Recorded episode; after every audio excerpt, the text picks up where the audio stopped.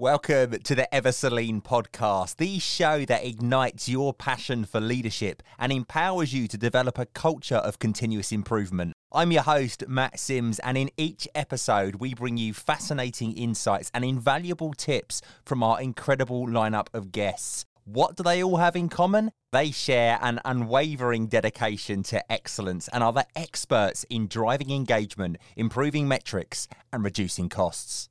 The Ever So Lean podcast with Matt Sims. You know it makes sense.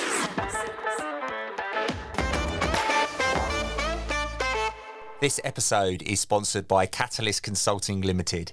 Catalyst Consulting exists to help people and organizations work better today and be ready for tomorrow. They have a rich history of igniting business transformation using business agility, lean, Six Sigma, strategy deployment, agile, and change management. They can help you and your organization to develop the skills necessary to work and manage differently. To find out more, check out catalystconsulting.co.uk. Today, I'm honoured to host David Savage, a seasoned leader, certified professional coactive coach, and founder of Manufacturing with Purpose. With vast experience spanning engineering, manufacturing, and leadership, David's journey goes beyond process optimization. He's passionate about uncovering untapped human potential in manufacturing. David's roles in operations management ignited a dual passion for refining processes and nurturing talent at the same time. Recognizing overlooked potential in the industry, he shifted focus to coaching and personal development. As a transformation leader, David championed a coaching driven approach, doubling output and cutting lead times. His emphasis on engaging teams and fostering quality culture drives tangible results, an approach that I personally feel a really strong connection to. His impact ranges from lean innovation and reducing defects, fostering environments where talent thrives and innovation flourishes. David, as a professional coactive coach, empowers individuals to turn aspirations into infusing organizations with renewed purpose. In our conversation today, we'll explore self awareness, believing in teams, and unlocking potential within organizations. David will share strategies to create empowering cultures, dispel management myths, and cultivate a growth orientated mindset.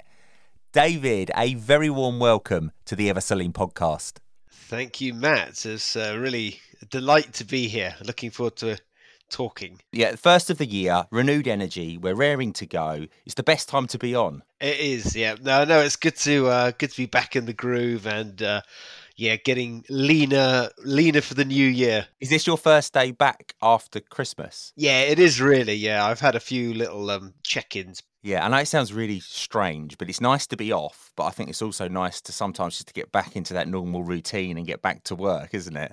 Well, I, I don't like to admit it. You know, I don't know how many members of my family will be listening to this, but you know, I, I think that's just the way I'm wired. You know, I'm I'm okay, but I start getting scratchy if I can't, you know, get out there and be yeah. making changes and doing my craft, I suppose. So yeah, no, it's both both are needed, and I'm glad for the break. Yeah, I get it. I get it. You told me off air a minute ago though that you couldn't wait to get back to work and that you were just championing the, the just the, the lager was getting you through. It was like I need to get back to work. he did well. Really. What I will say, Matt, you know, this is the Ever So Lean podcast. So what I will say is, over Christmas, I did implement a little bit of, uh, of 5S in my uh, routine. So we've cleaned out the crap in the cupboards so that we're using you know the stuff which actually gets used is at the top of the you know is accessible. Brilliant. You know so i'm looking forward to going into the year a bit more leaner finding the stuff i need a bit quicker being a bit more on it. So um, yeah. now i'm strictly banned from labeling in the house, but I have quietly snuck in a bit of 5S there. So good on you. Do you know I've been promising to do my garage for so long. I am so fed up with trying to do a quick job in the house but having to spend probably treble the amount of time the job takes in the garage looking for a screwdriver or looking for a uh, yeah. set of pliers. It drives you nuts, yeah. It, oh, I'm so fed up with it. So what I'm going to do, and this is, I'm going to record this in a time lapse and then share it on the socials so people can see the power of a, of a good 5S. But I'm going to completely 5S my garage. I'm going to build shadow boards. I'm going to make it look nice. I'm going to mark it all out and then I'm going to share it so people can actually see that I walk the walk as well as talk the talk. and how are you going to engage your team in this, Matt? Because you've well, got kids and stuff. That's that's yes. the thing which really come. My team will consist of an 11 year old and a seven year old. Are very Good willing to go in the garage and help do it. I shall bribe them with the uh, the promise of a trip to Costa for a hot chocolate afterwards. Ah, good on you. No, that's good. Yeah, yeah. It'll pu- it'll push you to your limits. The garage project. Yeah. yeah. There'll be no audio on this time lapse. I might add. It'll, it'll just be a video. There'll be no me shouting at the kids. Get over here. Carry on with this job. Do it properly.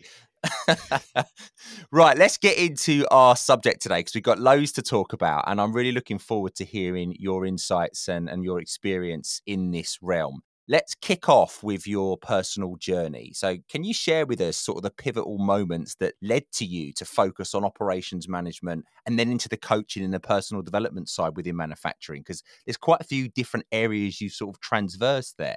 Yeah, yeah, I have fallen quite far from the tree. I start I actually started off more in engineering, so I did mechanical engineering. I mean, you know, looking back, I sort of see there was a thin red thread but when I've done sort of personality profile tests recently, you know, detail is actually quite low on what I, where I go. You know, if I tend to be more about people and connecting. That's how I sort of solve problems is by you know who who should I ask now rather than going into the detail. And I, I think you know I've always loved the the physical, the working world of you know seeing a product coming together. So manufacturing has always been there but it was probably at my first job which was in BAE Systems a defense you know defense company and we did a site closure project. And part of the job was to identify the people knowledge bit, which needed to transfer over to another site. So the people weren't moving. They were, you know, there was a long distance. They 100% of the staff were going to be made redundant, but the technology, the process was going to move. So it was how do you capture the stuff in people's heads and uh-huh. move it across?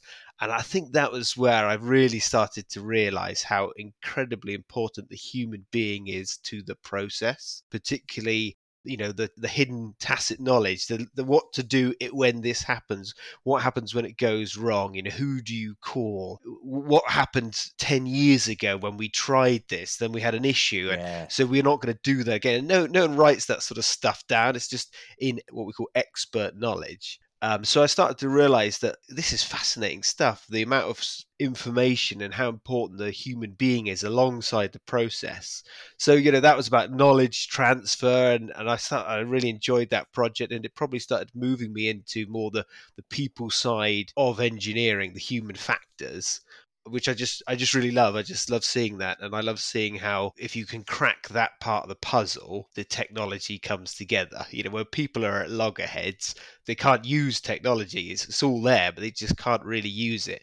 And you know what it's like to integrate new technology if you don't have the team with you. It's just hard work. It just doesn't go yeah. there. So that, that's the space I love. I think the other event which was really significant for me was completely by accident one of my friends did a coaching qualification and he needed to work with clients to build up his sort of experience. So I was paying like 10 quid for a session. And it was, you know, it was full on life coaching. You know, what do you want to achieve? Where do you want to go? This kind of stuff. And it was, it, I really responded to it and I started putting things in place. I've been putting on the back burner, wanting, wishing, hoping, and thinking it would just happen I started addressing those things, you know, like moving house and different things like that. And I realized that it wasn't the ability I was lacking, it was that follow through and that self belief and that consistency towards my priorities. So that, was, that was kind of a bit of a light bulb moment that it's not about knowledge and capability, but about you know motivation and belief and these kind of things. You know, so I, I you know that's that has always fascinated me, and having that first hand experience made me realize this is something I would really love to do for other people as well. When you had that experience in that manufacturing plant where you were so they were they're all being made redundant and the technology was moving across, how did you go about getting that information from people? Was there a reluctance for them to share their knowledge knowing they were leaving? Were they willing leavers or did, was there a bit of resistance there? Yeah, yeah. So, I mean, you you sort of I think there's lots of goodwill. You know, it wasn't like you know there was a good severance package and and stuff but what we found is that people wanted to share. If you ask someone about their knowledge, and you are approaching it from a genuine point of curiosity and humility people are generally really happy to share. You know they, they they they like the fact that they their knowledge is finally being poured out to them. What drives people to distraction is if they feel it's being abused or if they feel disrespected or they feel something's unfair so if you've got some emotion around that, then of, of course people will be reluctant. They won't come to these sessions or they'll be kind of like a little bit sort of coy about their answers and that kind of thing. So we found it's really about creating the recipient mm. being ready to receive. That's what it's all about. And then the expert will, will happily share. I've moved house before, most of us have, and you get to know your home, don't you? You know the quirks of your house. You know that heating timer plays up every now and then. You need to do this to it. You know that the uh, the water does a certain noise or something, and and you you get used to it. And um, I, I've bought houses before where it's been a really elongated process, right? It's gone on and on, and there's been a bit of to in and fro in, and the surveys thrown up stuff. And I've asked the people in the house to make certain changes, and they've reluctantly done it. And anyway, it goes on and on and on. Then you move into the house, and because it's been this drawn out process and they're not willing participants anymore, they've kind of got fed up with you. They don't tell you about all this quirky stuff. So you, you end up going in and, and you, you've got the technology in the house. You've got the, you know, the Hive central heating system that does it all itself, but you don't know how to use any of it because they've taken the, the instruction manual. You don't know the quirks of the house.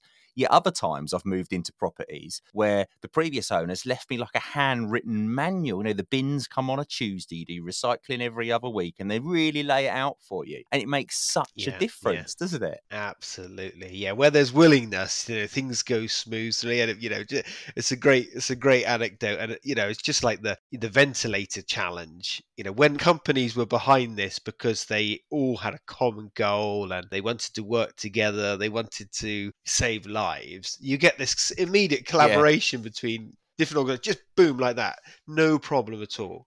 I mean, that's the wonderful thing is that when there is goodwill, when there is genuine participation, lots of things just get mm. overcome. Mm. They just get sorted out, no problem. And you can try and use your tools and techniques and all this kind of stuff. What you need to do is engage hearts and minds. Yeah. If you could bottle that, if you could bottle a goodwill potion and sell it, you'd be a multi-billionaire. You'd be knocking Elon Musk off of his perch, I'm sure.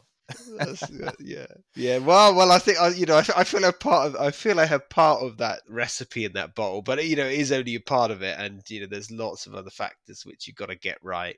Chris Voss, he wrote a book. He was an FBI negotiator, and he's written this book, "Never Split the Difference." It's a really good read, but he talks about engaging with hostage takers and you know how by having genuine uh, listening to their perspective how they will start opening up and telling you their challenges and working with you because mm. you have absolutely respect for their position. You don't you're not agreeing with it but you're respecting that in their world it makes perfect sense. In their world it's completely logical what they're doing. And that then buys people's willingness to engage with you and start negotiating.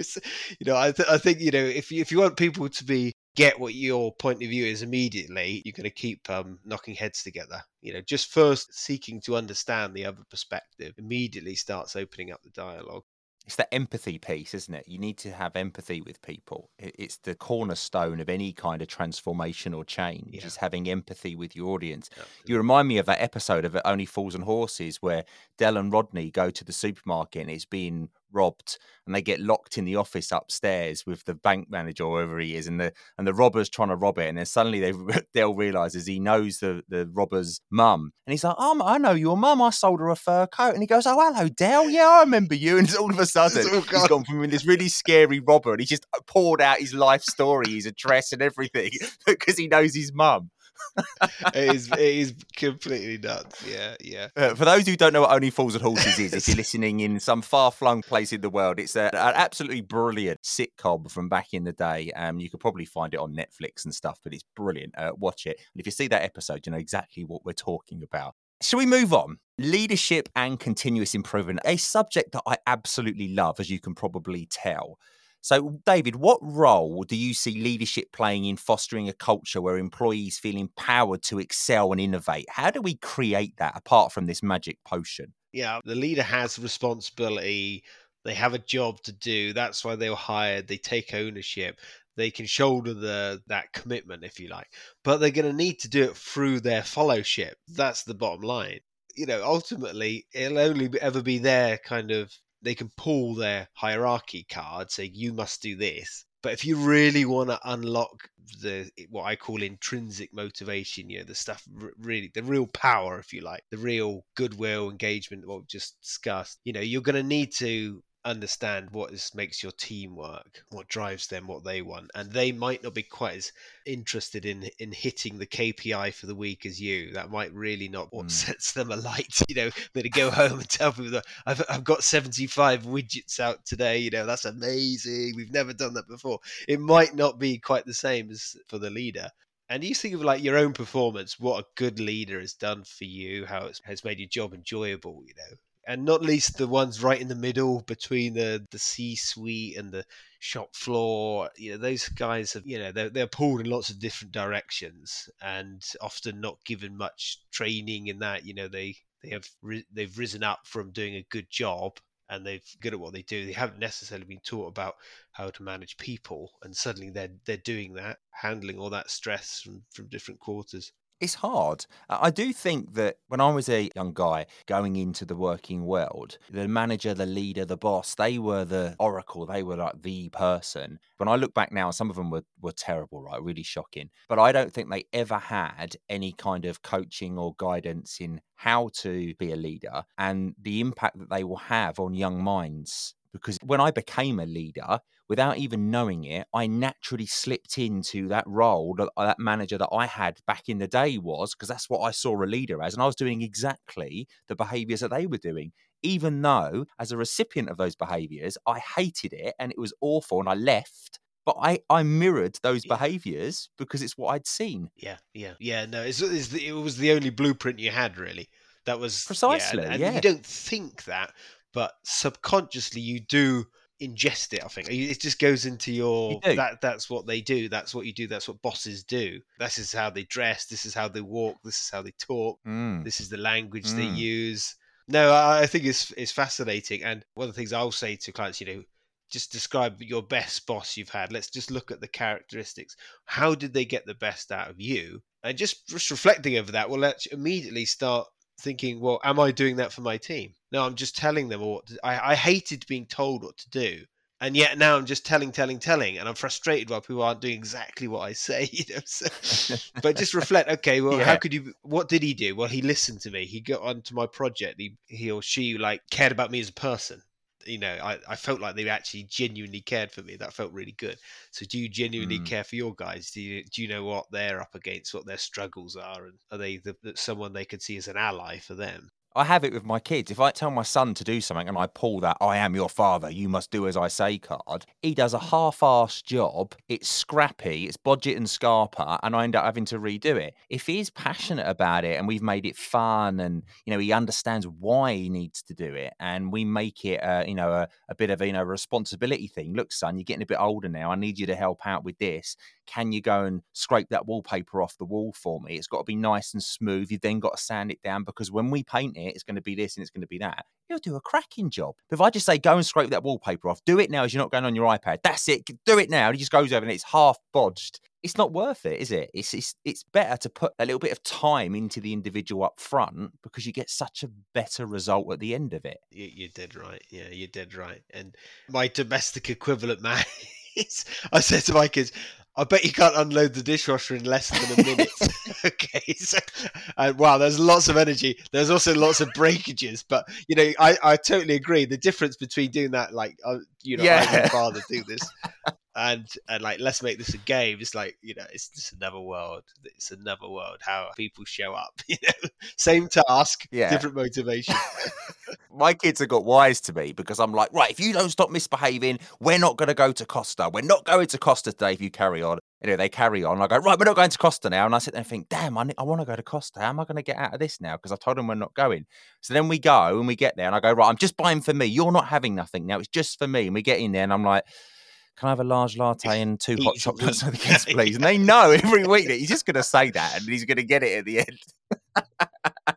he's making that false threat that doesn't really exist. But as as a human, I slip back into that mindset, even though I know that it's better to engage and and get them on my side. I still fall into that bit where I go parent child and I start dictating. I- think it's something to do with time and rushing, and I ha- I I feel like I haven't got time to stand there and do that piece. In the work equivalent, sometimes I've been in that position as a leader and as a follower where there hasn't been time to really do that hearts and minds piece. I just need it done and it's got to happen Yeah. today type thing. That's quite difficult to overcome. What I do, I would say, generally speaking, it's it's not complex, but it doesn't make it easy. I would say, you know, I sort of think, you know, why anyone could do this stuff, yeah, but it's actually really difficult. It's really difficult, like you say. We revert to type, and time's against us, and got your own challenges. You know, that's that's for sure. You're in the middle of being squeezed as well. But I think that's why it's good to have people who can support you, and you know, if you do nothing else, have a bit of time to step out and reflect and go into it just to pause a bit you know what what kind of leader do i want to be and a really interesting um you'll find this interesting matt the peter hines he's a semi-retired now but he do, do you know peter I've seen that he's on LinkedIn, isn't he? I've Yeah, seen a lot yeah, of his okay, posts. yeah. He's got a few books as well. he shared a, a really good concept which i love called the level zero meeting so you have the level one meeting with shop floor level two with supervisors and so on but he says the level zero meeting is the meeting you have with yourself the pep talk you have with yourself it's like brilliant. what kind of a day am I going to make this? How am I going to show up? You know, how how how do I want to come across? Do I want to come across as the guy with the furrowed brow of the world on his of his head, or do I want to like engage with my team and really wish him a good morning? And I love that. I think that's the kind of meeting which um, is That's so awesome. important for culture. You know, but yeah. but you know, you have to take ownership for that. No one's going to tell you. You know, have you had your meeting? And I'm going to put that in back. Can you imagine that in your calendar, level zero meeting? And, and in some organisations I've worked at, I've shared my calendar with my boss, and I can imagine them ringing me up going, What's all these level zero meetings? I've never heard of these. Like, oh, that's that's the meeting with myself where I'm going to just so busy. I'm so busy with my level zero Yeah. meetings. I haven't got time to see you, mate. What's that all day session on Friday? Level zero meeting. I'm just reflecting on what I've done and what I'm going to do next week. on the golf course. yeah, it's the best place. No, it is really important, and that's why you know don't want to sort of divert your agenda too much, but you know, taking time out, you know, actually. One thing I would say is, as lean enthusiasts, we love getting things done. We love output and pushing things out the door. Then we get a kick from accomplishment, right? But it can be obsessive. You want to just squeeze every, you know, every you want to squeeze so much into your day, and even at the end of the day, you run right up to the bus. You know, you're like you're still trying to knock out a few more emails rather than just a little bit of time just to stop and say, you know, what is the most important thing really, really now? You know, what is the uh, what's the one thing I learned from yesterday which will make today a little bit better? And these are just like just a little bit of time, which actually does shape the personal growth piece. And, and you don't need a coach to do that. You need that's something you just need to get into that practice of reflection and and writing down your intention and and you know that that will make a difference. Compound that every day for the for a year, Yeah. you're going to be showing up better by the end of it. A very wise leader once told me when I used to go into meetings with senior leaders, if I was trying to pitch a new idea, or particularly with continuous improvement or a lean initiative, I'd be going on there trying to sell this initiative to some directors. And like you said before, they're being squeezed, right? They've got their deliverables, they've got the operation to nail. They hear this guy coming along talking about all this fluffy continuous improvement stuff. They're not really interested. And I used to waffle, right, for an hour. And um, this wise person once said to me, "What? Write down three bullets of what you want to get from this session. They are your three main takeaways, and just focus on those three takeaways. The rest can come at another time." And it really helped me because I started having a, a post-it note stuck on the bottom of the screen so I could see it the whole way through the call, and it really helped me focus and make sure I got the value out for me and for them out of that meeting. Super technique. Love it. Yeah, It worked really Yeah, well. I just I had a whole sea of post-it notes stuck across the bottom of my monitor in the end. though. I had, I had to find a different method. oh, that's very good. But Love with it. what you were saying then about working up to a deadline, when I think about my experiences, when I work up to a deadline, work right up to the last minute, don't stop, you know, just to catch that bus sort of piece, more often than not, I regret or end up redoing the piece of work that I was doing right up to then, or I read the social media post that I put out in a rush and there's mistakes or errors and I wish I'd have done something slightly different. I think sometimes it's actually better to take that pause and say, do you know what, I'll do this later or tomorrow and just step away. Uh, is that this is it? You know, and the Peter Drucker one. I seem to be naming Peters, but there's nothing more pointless than doing efficiently that which should not be done at all. That is spot on. So you, you're you're rattling it out. They shouldn't even be done. You know. Yeah. So What's the value? Where's the value? one great sort of technique is say like if you were to if you were like really critically injured or you your working time had massively reduced what would be the two hours you would make sure happen you know if you only had two hours with your team how would you spend those two hours? And that helps people realize you know and usually they'll say i would make sure it's really clear. I'd speak to my key people and make sure they knew what the mission was and talked about what's their big challenge. And that's it. That's what i would do. So have you done that this week? No. that really what's the key what's the critical you know what, what's what's getting your way? Speaking to them. You know, often they're like ships passing in the night. Your most important people you're like ships passing in the night because they're good guys they do their job and that is the time to really protect. Mm. that particular time really protect relate you know and those are often like building the relationships thing. Hard to kind of get really lean about that sort of stuff. It's, it doesn't relationships don't don't work so well with lean thinking they're not like they don't work like that. They actually require you to genuinely put your own agenda to one side to get your output out the way and really think about someone else. Can't always limit that to time it's difficult isn't it? Yeah, I think what people overlook it because because lean is built on empathy and respect for people, but so often people who are trying to drive transformation forget that element and go straight in for the metrics, the KPIs, the improvements, and that's the challenge because you haven't done that relationship building and that piece, and it's not this communal effort then to drive things forward. It becomes a leader with a stick beating the people on the floor to try and get those results, and it doesn't work. yeah Are there any other strategies that you've implemented in your in your realms of a transformation leader to achieve like the results that you have where you've doubled the output and reduced lead time? How have you done that? the transformational leader piece. So I've just to give a little bit of an overview. I was an employee up to 2020, and after 2020, I did my own coaching practice consultancy. So in within the organisation, that's where the bulk of my working life has been inside a structure. You know, I've had a boss to report to, and so on. One case study I can talk about was actually in the world of innovation. So there's an innovation center. This is about, it's not a product, it's about creating data points it's about evaluating different products and different concepts. So we had a challenge where we had very long lead times from the time to get your submitting your test to getting a test result. But obviously that slows down the whole product development cycle. So we got we've got loads of ideas, but we don't know which one's the best. So we'll just come up with more, come up with more ideas. Yeah. So my role as an operations manager is how do I how do we shorten this like feedback loop? How do we get it down? And there is like exactly what you said, the respect for people and coaching the team. Like, how can we reduce that? And everyone has a role to play in that. And what I found really interesting, because we had an operation with scientists, very gifted scientists, and we had people who were running the equipment who were apprentice trained CNC workers and so on. And you know it was we needed everyone. It wasn't a technological solution here. We had to get more output from the machines.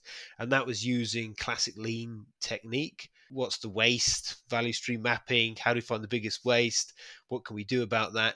And getting the guys who were working with when i say guys just for clarity i mean guys and girls just i just use that so Yeah, just A collective of people. yeah I, I just that's my my words but i yeah but how do you how would you solve that problem? If we want to reduce that waiting time from here to here or that you know transfer time the changeover time from here to here what would how can we do that and involve the people doing the job in that process? Which is you're familiar with that matt but it was phenomenal how powerful that was in a research environment so it wasn't necessarily our brain boxes It was our people Yeah. who are actually touching the the equipment on the test.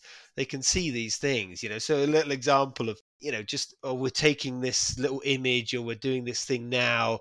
Oh, no one ever even looks at that. So why don't we just not do it? And does anyone need it? Well, no one's using it. Okay, let's just take it out, you know. And it, it was just like it's just challenging. That's you know, challenge the status quo. You know, little things like that really make a difference. But also teaching people about first in, first out, and queue jumping, and the impact of those kind of things on innovation. It, it makes a big difference. When that would apply in the NHS or in retail, whatever. But we people love this sort of express lane and fast tracking and it's just it's terrible for lead time you know it's really bad and and it also adds lots of complexity because you get these kind of stresses and strains around people who are trying to work the system to find how do I get into the fast track.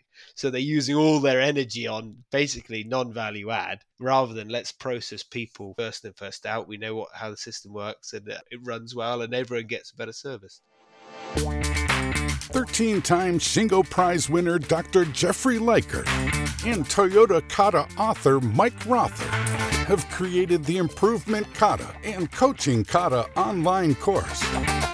This inexpensive, compact program is designed to transform your thinking and approach, making you a highly skilled learner and coach. Engage in deliberate practice to turbocharge your progress. You also get lifetime access to the materials, including all of the bonus interviews. Why pay up to 10 times the price elsewhere listening to some consultant when you can gain direct insights from the masters themselves? Skip the rest and go with the best. Join us today and embark on your journey to excellence. Just click on the link below to start your journey. 30 years of experience in certifying a range of improvement techniques, BQF is the standard you can trust in an ever expanding market of qualifications. To gain a BQF certification, you need to demonstrate more than knowledge. You need to prove that you've been there, done it, and have learned from your mistakes. A BQF certification guarantees professionals who can walk the walk. Once certified by BQF, you are listed on their certification register where you can annually update your status to prove that you're still practicing your skills. BQF certifications come in four levels Associate Practitioner, Practitioner, Advanced Practitioner, and Master Practitioner, giving opportunity to grow and develop in each of these areas. Head to bqf.org.uk today to find out more about certifications in change management, customer experience, lean, lean Six Sigma, living your values, mental health and well-being, personal development, and program and project management. Once you become aware of those things, though, you see them everywhere, don't you? you your eyes just open up to it. I sound like I work my children, but I don't work my children. They just help out. Like they've got their chores that they do. When I was hoovering the downstairs the other day, my son helps, and what happens is he he goes in front of me, and um, he's in charge of prepping the rooms ready nice. for me to hoover. like so this, he yeah. moves things out the way. He's got really smart at it now, and he's always one room ahead. So he's really staying ahead of the game. Right, he's keeping that value stream flowing constantly. And um, what he did the other day is he moved like the vegetable rack in the kitchen, he moved the bin, and he moved the the baby's high chair to the other side of the room. But when he did it, he put them in a different order. Anyway, when I was hoovering, I had to move the plug. So the hoover went off for a second and he went, Dad, look what I've done over here. He goes, I've put them in this order. So when I put them back, they go back in this order now. So it's much easier to do. I haven't got to move things around. And I was like, "Oh, what you've done there?" I said, "That's called FIFO." So that's first in, first out. So you've you've lined them up in that way. And I explained the logic to him, and he goes, "Oh, that's brilliant. I'm doing FIFO." He's on he's on the call with his mates. Hey, I've just done FIFO. Yeah, I'm just doing FIFO. It's got a, Proper in it on it. sounds cool, doesn't it? Yeah. it sounds great. But these things, we do these sorts of things, and these these tools that are used in lean, like your first in, first out, and stuff like that. Even if you're not familiar with lean concepts, you will know it. If I if you go up to somebody and you explain what that is, they will go, "Oh yeah, yeah, we do that. We do it here. We do it there. We do it every. You know, we we put our bins around the side of the house. We put them in the order at which they're going out, so I know which one goes out first next week." Yeah. Yeah. We do it, don't yeah, we? yeah, and, and obviously like supermarkets and the shelves, and they're putting the new products back. Precisely, yeah. The, the only thing is that obviously the, the canny customer is reaching to the back because they know this- it's like oh, I'm not going to be the one who's going to be like I'm not getting mugged off. exactly. the point to be made here is that explain this logic. You know, put let's do role play it out. Let's actually, you know, for the scientists particularly, if they these guys are wired to look at things in an analytical way. You know, we actually did the model where you have the lead times. You kind of role play the, the interrupt. So something's going to leapfrog the queue. You add all the lead times up and you show the average lead times actually gone up. Even though one person had a brilliant performance, overall, there's more clocks ticking on, you know, on the case. The overall time is going to be more. Okay, but they, they need to see it, you know, because they, they, it's the emotional thing is not going to help. They need to see it analytically, and that's part of like understanding your audience as to what is the language they're going to buy into. And for some people, it's like, oh, I'm getting trained, you know, FIFO. I'm using these great techniques, and I feel like I'm becoming a real process engineer. You know, that kind of is driving them, and and they want to use their new techniques as often as possible. But it doesn't always go down that well because they haven't engaged the hearts and minds, and people don't understand what they're trying to achieve. It's just for them and we're all like that. We see the world Yeah. from our perspective and think everyone else should just immediately get that. There's some brilliant software where you actually build those models and it shows the clocks ticking and the different workstations and you can see the build up of inventory at each Yeah, one and the waste yeah, there. And and I think that visualization breaks down barriers.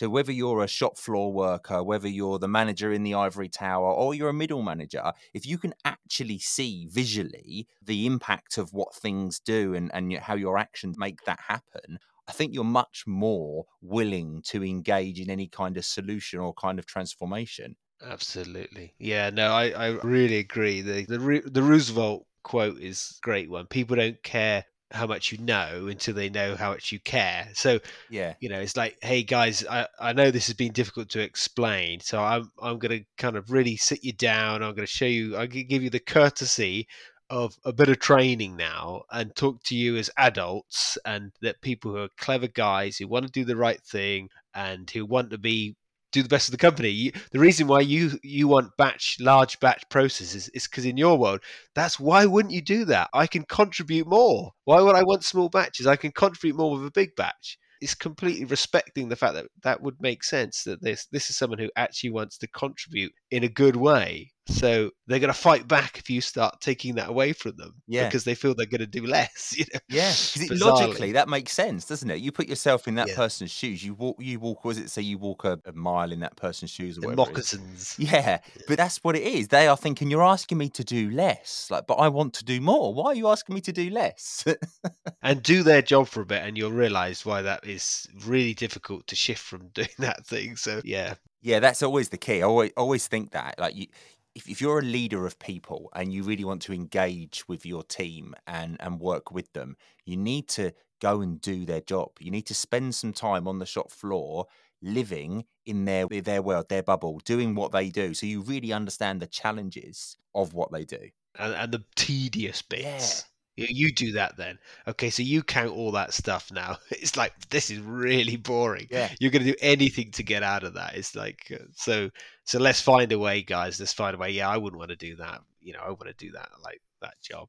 I know it makes perfect sense to do that. But if we can find a solution let's try and find it together.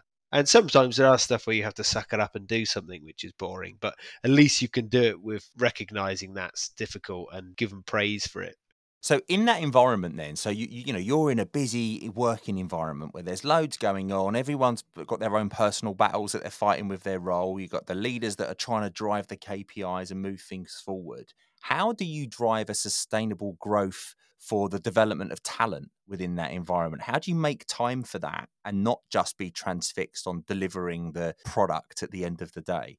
It's a great question. Yeah, yeah. It's it's easy to say how Yeah. to do. Yeah, it makes sense to like invest in in your growth. You know, it makes sense to, to sharpen the saw. you know, The thing of cutting down the tree. If you spend a, spend some time Mm. sharpening the saw, you can be more effective and all that. It makes perfect sense. But what I found works is, you know, it needs to be owned by the person who's going to benefit. And I think, you know, you can tell people take time out and stuff, but you've got to role model that yourself. I take time out, I will do that, and really respect their boundaries and, Mm. and help people to help themselves because it can be really difficult. You know, someone's got like a, a course they're going to do and they're very committed to doing getting the KPI. They're committed people. It's for them to do a course, even though you want them to do it. So the business wants them to do it. You're giving them the time, and yet there's this thing in their own head, which is, I need to get the output. I care for the organization. That actually can be very, very strong thing to break. And it is partly around the, it may be around their their standing amongst the team. I don't want to be the one seen to be in the office. I don't want to be that kind of I don't know Judas, or, you know, who's like not like with the lads, or you know, I'm not with the team. So you know, it's breaking through that kind of stuff. You know, sometimes it's seriously outside of someone's comfort zone. They would much rather do the everyday job than sit in front of a laptop or do something paper based. It's like, Ugh, and, and they're going to make every excuse to avoid that. And and they want kind of want to do it, but it's also outside their comfort zone, and that's where Yep. you, you know to give give people the tools, make that as easy as possible, remove distractions, be flexible about when is the best time to do this for you. Maybe you should just do it in the morning because you always get involved in stuff and then you never take your time out for yourself and you know ask them about it. You know who do you need to be mm. accountable to? You know how, how can we maybe get other people involved in this as well so it becomes a work-based project so that you can really feel it's adding value straight away? So I, I think we're all guilty of the same thing. We should spend more time developing and we tend to revert to the the status quo. It's really strong inertia to just keep banging the same drum and and a coach you know if you work with a coach part of that is the fact we do things for other people more than we do for ourselves. So just i don't want to let my opposite number down. I don't want to let my coach down. So i'm going to do it for them which is nuts really because it's completely for you. But we we do respond to that. And like Yeah. you know, training for physical training and stuff, if you've got a gym class and if you've got a, a running buddy and you say we're going to meet at, you know, eight o'clock at the lamppost, whatever, down the road, you kind of find yourself going there, even though you kind of really don't want to go there. You find yourself, here I am going because I just don't want to let them down, you know. And then you come back and you've got it done and you feel great, you know, if you're glad you've made the time. If there was a movie and you was flicking through Netflix, right, and you was watching a movie and you watched the first five minutes of it and you didn't like it, you just turn it off, right? You wouldn't feel no emotional connection to that movie. You wouldn't feel like you're letting the actors down because you've skipped their movie. You just find something else that you like.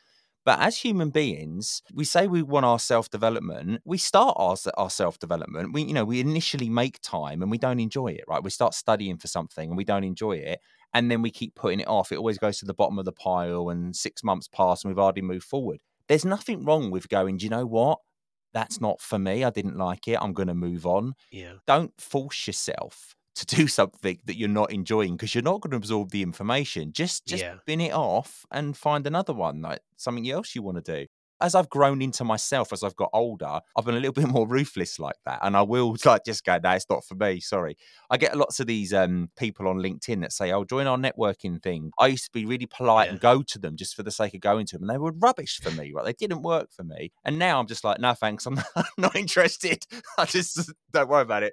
we have to you have to learn that Yeah. skill because you're going to be uh, and, and the the test i use is is it a hell yes or a, is it a hell no Yeah. you know it's like i would like yeah I, absolutely i want to do this you know hell yes you know and it's, it's great and i like i like the fact that you know some some of this is being like a, the willingness to uncommit to stuff as well like i'm just, just not going to do that Yeah. and I'm terrible. You know, just my own challenge. I'm terrible. I, I te- I'm a sucker for like letting people down, right? But sometimes that can get you into you're finding yourself you do it just out of principle, and then you don't look after. You don't feel. You don't show up great. And to be honest, they don't get the best out of you either. So it's only doing others a service. If you're not really on board with this, just say, look, I, I need to focus on something else. You know, for me, this is the right thing. But what I can do is this: Yeah. I can Exactly. I can do something. I can do five minutes of support. I can recommend it to someone else. I can do something, but I can't give that chunk of time to that. It's it will kind of drain you of your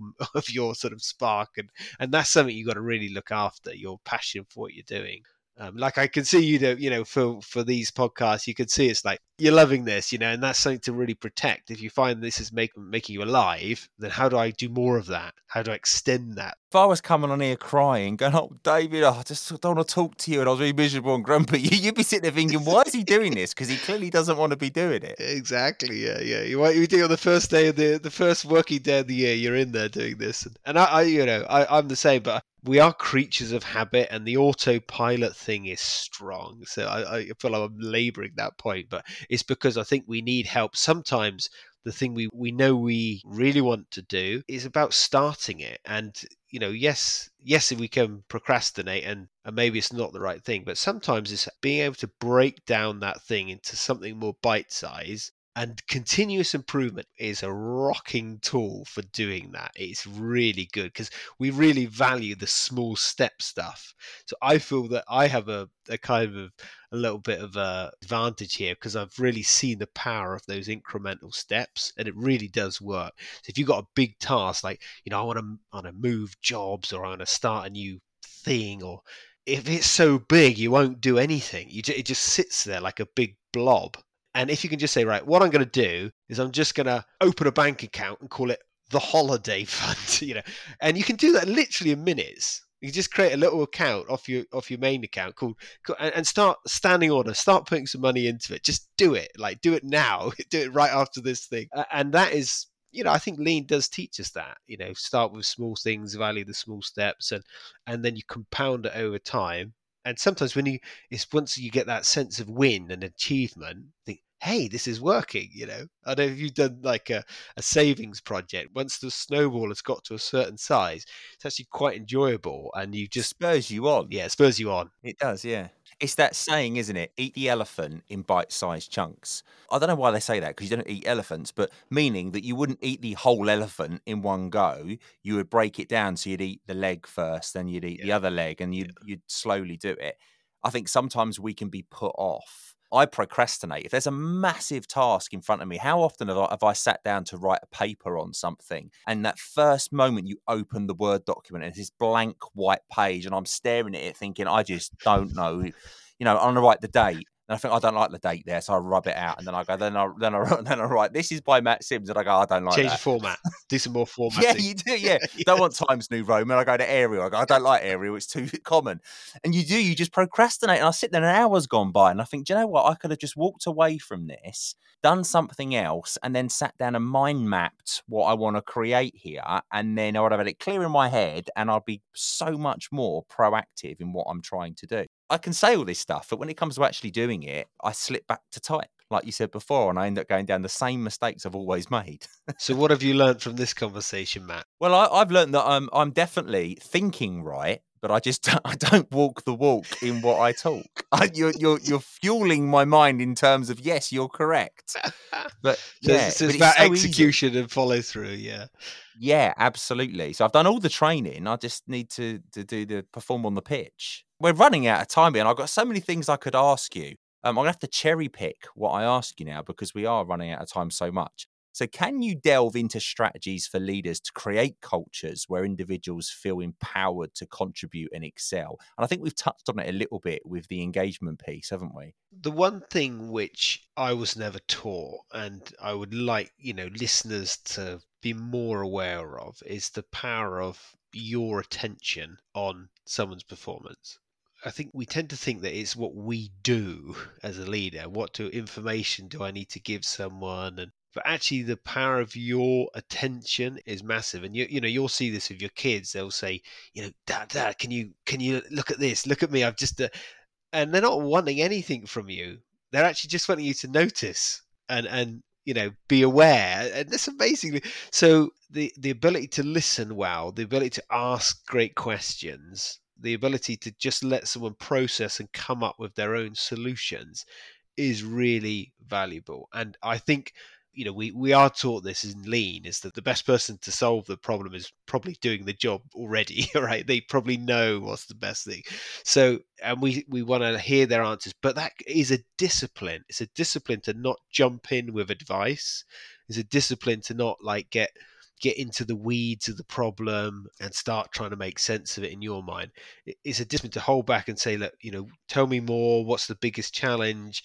And literally let the person come to that light bulb in their own consciousness. You know, one of the techniques I do is teach people coaching techniques, how to ask open questions, how to listen at the not just to the words but to the body language, the emotion because often you know people are they're telling you stuff and what they really want is appreciation they want you to sort of feel their pain and, and you're going in there trying to solve their problem and they've already got a solution to it it's just i you know what do you do when you find something difficult you want to just share it to someone and you should be able to share it with your boss without them having you know sort of telling you telling you to pull yourself together. You should be able to share it with at least your boss. You might not want to moan on the shop floor, but you should be able to at least share a little bit of venting it's it's just get it out there, and then let's focus on what's important, what we can do proactively. You know, I would say you know, invest some time in how to listen properly, how to ask good questions. Super important. It's something you can practice. You know, today ask a genuine open question without prejudging the solution here. Get good at asking those questions. That's a real skill, that is, as well, to do that. I don't know. My, my wife will ask me a question, um, or I'll, I'll ask her a question, and I know the output I want from that conversation before we even started it. So I don't actually listen. I'm just sort of yeah, yeah. I'm instigating what I want, but sometimes that's yeah, you're spot on. That is exactly right. Really good advice. So a growth mindset. So what's some of the key starting points for leaders and individual contributors in a growth mindset? The word growth mindset was, I think it was coined by Carol Dweck, who worked with a lot of kids in schools and stuff in America, and she realized that if people thought they could, the the brain was plastic, it could actually develop. So you're not born with talent, but we grow skills. We can grow all of these things if we can. I, I can if I will. That is something which is a gift a company can give the individual. You can, you know, in your whole language, you start praising people for the effort they've put into the task. You know, well done for trying something new. You say that, you know, let's reward. They've tried something new here and it's gone really badly, but well done for trying something new. Now we know what this doesn't work, and that's encouraging a growth mindset. You know, what's what have we learned from that? What are we going to do differently for our next trial, for our next idea? And people tend to beat themselves up pretty bad for failure, and that encourages us to say, look, we're just not good at this and what you need to be doing there is like encouraging them. You do great. You tried something new. I, think a lot of people do have very hardwired limiting beliefs about what they can achieve. They're pretty sure they're not the sort of person to light up the world. You know, they're pretty sure they're just Joe average. You know, see, you know, I'm not that sort of guy, and they keep telling themselves that and to just say, you know, why not? Why shouldn't it be you? You know, what, what you know, just, yeah. just challenge that thinking that you're all you're plateaued out, you're maxed out. I can't be a supervisor. Like some people really, they, everyone else knows they would be brilliant, would love to work for them. The only person stopping them is their own, is something in between their ears. And we need those people to like start believing in themselves. And a, and a good way is to like start fostering this growth mindset, you know Mm. What tools would help you feel confident in that role? What would help enable you to feel confident with your team? Okay, let's see if we can come up with something to give you that confidence. Who would you love to be your mentor? You could be a great boss for your team. Have you ever thought about that as a responsibility? You know, they want a decent guy there to do that job, someone who actually understands what they're going through. Maybe that you maybe you're the best person they could have ever had. Maybe you could be the best team leader these guys have ever had. Have you thought about it like that? So I think this is just this good challenge we need to foster a growth mindset, and it's really needed. It's going to be perhaps the biggest impact on efficiency, productivity will be on on that kind of stuff. The biggest challenge in anything we do is overcoming our own minds. I do believe that.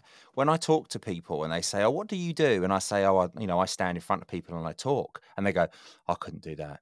I couldn't do that. I couldn't get up there. I couldn't do that. And I'm like, but why couldn't you do that? Like, you could do that right now you're talking yourself out of the fact that you could do it. If I asked you to go up there and talk about your last summer holiday that you had, just tell us all about your summer holiday, you could do that because you know all about it, you're passionate about it, you love it, you could do it. That's all it is. But people talk themselves out of it. If they started doing that and I went, You've done a really good job there, you know, you absolutely smashed it. Well done. Like you were so confident and spoke clearly. They're going to go away thinking, I want to do that again. I'm going to do that again I think there's so much can be said for for giving people encouragement, and even when things haven't gone so well, give them encouragement about the things that did go well in what they did, because that'll get them coming back again, rather than saying, "I can't do that, can't do it." Right, last one then. Let's let's go in for this one. So, in your view, what key elements are essential for organizations to not only optimize efficiency but foster environments where individuals can thrive, grow and achieve unparalleled excellence in their careers? Where's this golden holy grail of a place to be, David? You tell me we're all different, Matt. You know, every what makes people tick is so different, and it is a, a, lifelong journey to know. And we and we change as well. So not only is it different, but we also changes over life. What was important to you as a as a teenager is different to you when you're in your twenties, thirties, forties, fifties. You know, and unlocking that or, or being aware of what that thing is and being curious about it and spending time and knowing what is your why your what gets you out of bed in the morning is a journey. But i would really encourage people to take the time in doing that really work out what is important to you now and be prepared to move on from what was great is now not the thing which is going to bring you to life. People get older their desire to share and to communicate and to hand over is different to in like your your mid prime of life when you want to be tearing up trees and cutting furrows and and really getting something done you, you do change you know and, and people don't realize they've perhaps moved past that time and now they want to step back and and re reinvent themselves in a different way and i think that's really exciting so understand yourself and then be really curious about people around you. You know, what makes them tick, what's really making them drive, and how can we come up with projects and what we should be saying yes to and what we should be saying no to and that therein lies a choice and we have to accept that there's only one person who's going to make that choice and that's me you know i've got to take ownership for that. And it's okay to say no like no isn't necessarily a negative. It's okay to say no i'm not interested. Yeah. so I, I feel this is an exciting space. My bag is manufacturing you know that's where i feel there's a lot of good work to be done. So if your audience is is wants to keep talking you know please reach out and let's uh, connect and um, have discussions around this because together I think we need to crack this together because what I absolutely want to end is people being bored at work. You know, I really that really gets my gets me angry to see people having their best days of their life. But they're not like excited to come to work. You know, it doesn't need to be like that you can feel it, can't you? When you walk into a room and all the people there are just surviving rather than thriving, the atmosphere is just so flat and horrible. And you think, God, how could you come here every day? Like, it's awful. Yeah, exactly. Right, I know I said it's okay to say no, but I'm going to give you an example now where it's not ah, okay to say no. Great lead-in. Great lead-in. yeah, that was good, wasn't it? That was seamless. This is the yes-no game. So basically, I'm going to ask you lots of questions, and you can't say yes or no. And I'm going to try my utmost to make you say yes or no. And we'll see if you can last the 60 second time limit. Sound good? I feel nervous, Matt. Why am I nervous? It's it's a game. I just it's yeah, it's because I'm eyeballing you now. Like you can't say yes or no. I've got three cards to choose from, which will give you a different subject. Do you want card number one, card number two, or card number three? Card number three. Card number three is TV. TV. You know what TV is? I believe it's an invention which yes, good answer. Change the world. Let's see if you can keep that kind of composure and coolness when I start putting the music on and I start really coming back oh, with the oh, questions. Shoot. Right, 60 seconds loaded. If you hear the, the really loud sound, that means you said yes, no, or a variance of yes, no. David, it's your time. Do you watch TV for entertainment regularly? It's a waste of time. Have you ever been so invested in a TV show that it affected your mood? I'd love to say I was. Did it give you the ump? Were you grumpy afterwards? You know, I can't really comment on that. Do you often use TV shows as a way to unwind after a long day? I never am stressed. What's your favourite TV show? Gregg Wallace um, inside the factory. Yes, that's a great show. Christmas you... special. Ah, the Christmas special. Did you say? Yeah. Gotcha! Gotcha!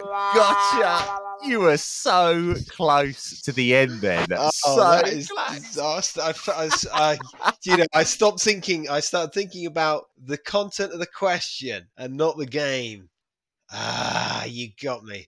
Okay, thanks, Matt. Thanks. Growth mindset. Growth mindset. Never mind. Well done. Right, listen, where can people go and find more about you or get in touch and see the things that you do and that you offer? By all means, reach out on LinkedIn. I've founded Manufacturing with Purpose. That's my branding, and we have meets online and in person. The next online one is on the 19th of January. So people are welcome to join that Zoom call.